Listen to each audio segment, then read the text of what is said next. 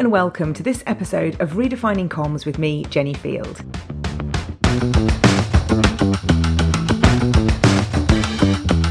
Today, I'm going to be talking about managing stakeholders. Now, a stakeholder is someone who has an interest in something, and in this instance, I'm going to be talking about organisations. Now, the importance of managing stakeholders comes from a need to make sure we're aware of them all of them and how they interact with us as an organization. So we can explore this also as a team. So, you know, who are the stakeholders for the operations team? Who are the stakeholders for HR? Who are the stakeholders for communications? It doesn't just have to be for an organization as a whole, but for this episode, I'm going to focus more on uh, the organization as a whole and the stakeholders linked to that. But what I want to do in this episode is explore what happens when we don't manage stakeholders and the chaos that can come from that. And then I want to explore a few models to help you manage stakeholders effectively. Now, that's a bit different to other episodes where I usually give you five things or six things to consider. But the models here are quite detailed, so I want to go into them and just help you think about how you might want to spend a bit of time just getting to grips with your stakeholders.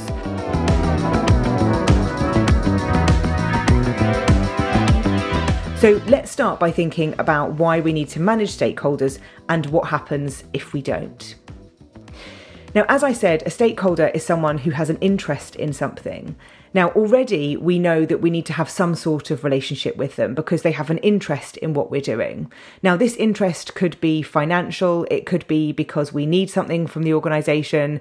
The interest can come from many different places, but what we immediately know is that there has to be a relationship with our stakeholders, kind of whether we want there to be or not. And that's sometimes one of the hardest things to acknowledge. But if we don't take the time to work out who these stakeholder groups are, or these groups of interested people are, then we're going to find ourselves in situations that can take up time and money for teams. And I've seen this happen where we haven't gone through the exercise of mapping our stakeholders and not acknowledged uh, a group, and it's just caused a huge amount of chaos and, and time and money investment from the team to kind of unravel that miss.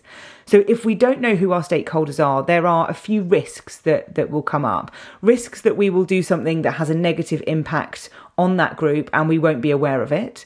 You know, risks that we will make a decision that doesn't consider that group, and that's really important when we're looking at belonging or inclusion. Uh, risks that we won't take people with us on the journey because they just won't know because we haven't had any kind of conversation with them. We could also miss opportunities to tap into influencers who could help us with our cause or our messaging or whatever it is that we're trying to achieve.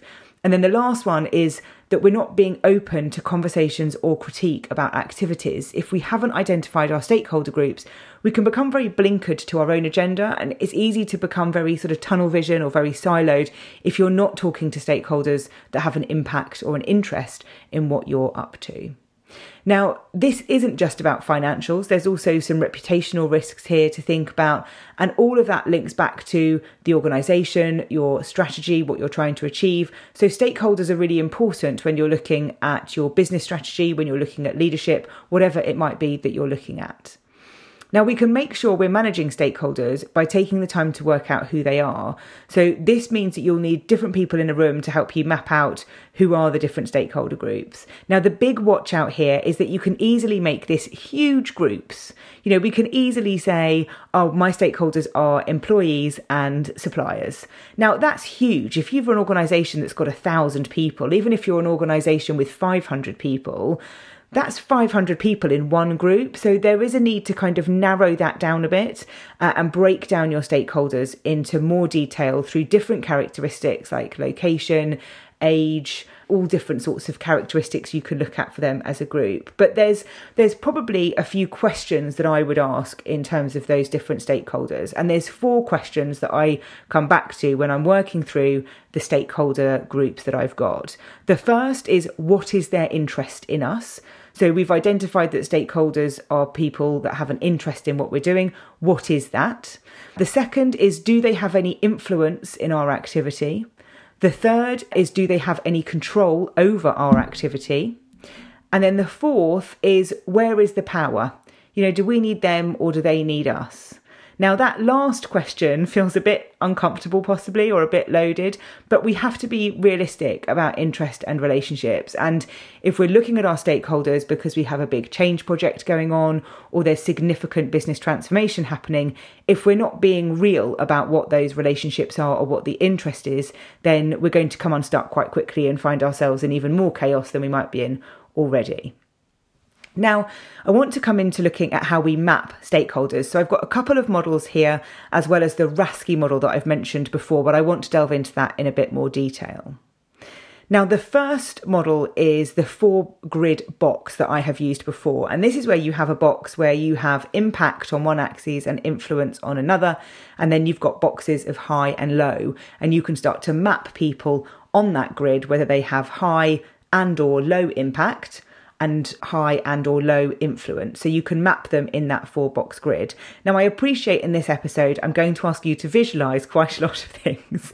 So I have popped a link in the show notes to a blog post that we've recently published on this because I just felt it needed to be seen. So there is a link in the show notes to a blog post that will take you through this so you can see some of the visuals. But stay with me because I assure you it will all it will all come together. So, more recently, I came across another model. So, we've got the four box grid, impact, influence. And then more recently, I came across a model from Mitchell et al. And this came across my desk really when I was doing a course um, with the Institute of Directors. And in this model, they explore three elements of power, legitimacy, and urgency. So if you can imagine a bit of a Venn diagram where you've got three circles, so you've got power in the top left, you've got legitimacy overlapping that below, and then sort of to the right and below, overlapping both of those is urgency. And as these overlap, we end up with seven different types of stakeholder. The first is dormant, and this is a stakeholder that's all power, so nothing else, just all power. The second is discretionary. This is all legitimacy, nothing else. And the third is demanding, which I really enjoy, which is all urgency. So not legitimate, no power, all urgency is demanding. So they're your first three which are kind of in the in the core buckets. Then we get into where there's some overlap. So we have a dominant stakeholder where they've got both legitimacy and power. We have a dangerous stakeholder, which is power and urgency but with no legitimacy. Then we have dependent, which is where your stakeholder has legitimacy and urgency but no power. And then we have the core stakeholder, really, which is called definitive, which is all three. It has legitimacy, urgency, and power. Now, as I said, I've popped a link in the show notes to a blog post that shows you this diagram, but I think you can start to see a bit of a picture of all those different groups. And I like this model because it makes us think in a much narrower way about our stakeholders. It's not just have they got high impact, have they got high influence? It comes into a lot more detail, which allows us to think much more detailed about our stakeholders and kind of where they need to be. Now, once you've done this, you can then start to map out what each stakeholder needs to think, feel, and do. And you can then start to work out the messaging that will be appropriate for each of them as well.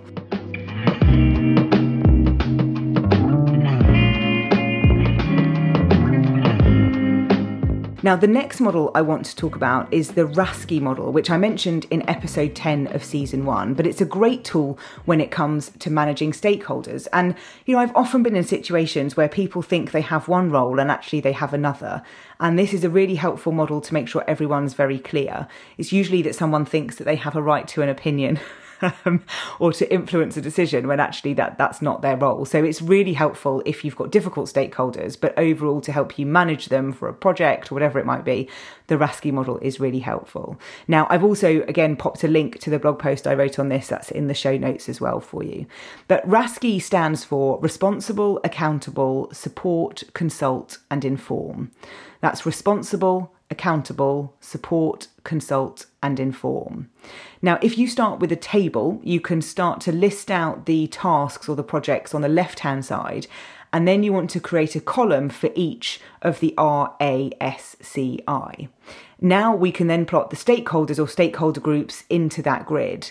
Now, importantly, for this model to be effective, responsible and accountable can only have one name in those boxes. So if you've got a task that's around, I don't know, setting up setting up a venue, for example, could be could be that for an event.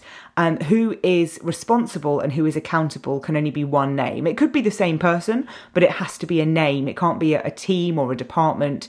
It has to be one, and that's because if everyone's accountable or responsible, no one is accountable or responsible. So we have to have that one specific name in there. You can have groups, or you can have several groups or several people under support, consult, or inform. So that's where you start to work out where some of those maybe trickier groups sit. You know, are you consulting them on the project? Are they supporting you? Or do you just need to inform them? And that's really helpful because you can have some really difficult stakeholders to manage.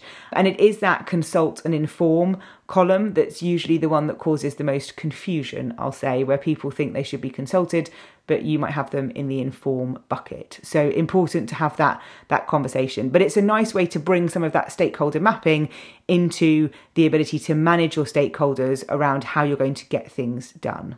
Now, I hope this helped. It's a bit more complex um, because you're visualizing models, but getting to grips with stakeholders and spending the time to map them out is important when it comes to any kind of business change or key project or any big piece of business transformation.